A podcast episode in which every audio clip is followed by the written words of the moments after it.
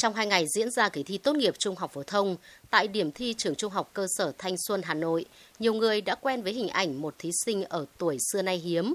Ông mặc áo sơ mi trắng, chống gậy bước ra từ trong phòng thi, trên tay cầm theo thẻ dự thi. Đó là thí sinh Nguyễn Huy Kỳ, năm nay đã 82 tuổi. Sinh năm 1940 ở Thạch Thất, Hà Nội. Bởi nhiều lý do nên đến nay ông Nguyễn Huy Kỳ mới chỉ học hết cấp trung học cơ sở, chưa tốt nghiệp trung học phổ thông.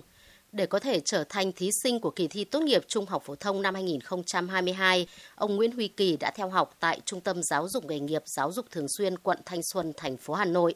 Trong khi hầu hết các thí sinh năm nay nỗ lực học tập và tham gia kỳ thi vì ước mơ vào một trường đại học, thì thí sinh Nguyễn Huy Kỳ lại nỗ lực để thực hiện mong ước giản đơn là có được tấm bằng trung cấp y sĩ sau khi đỗ tốt nghiệp trung học phổ thông. Cụ ông Nguyễn Huy Kỳ cho biết, cái bằng đối với tôi nó rất là quan trọng trong cuộc đời. Bởi vì tôi phải đi công nhân và sau đó thì tôi vào bộ đội. Chuyển từ công nhân sang bộ đội. Thì lúc bây giờ tôi đang học bổ túc ở trường cấp 3 Phú Thọ. Bắt đầu là đằng thì cơ quan thì gọi đi bộ đội. Đằng thì là nhà trường nghỉ học và sơ tán.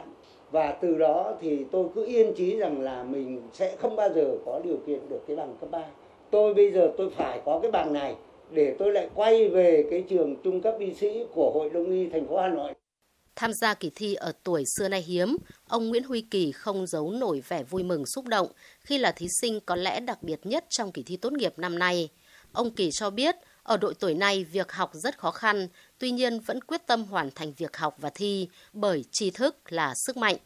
Bây giờ là cái xã hội này, thế giới nó biến chuyển rất lớn, rất nhanh, mà nếu mình không kịp thì không thể nào mà theo đuổi được tôi thấy rằng như thế là cả một cái giai đoạn mà đi công nhân mà không được học thì rất tiếc tiếc lắm đã già rồi nhưng mà tri thức là sức mạnh.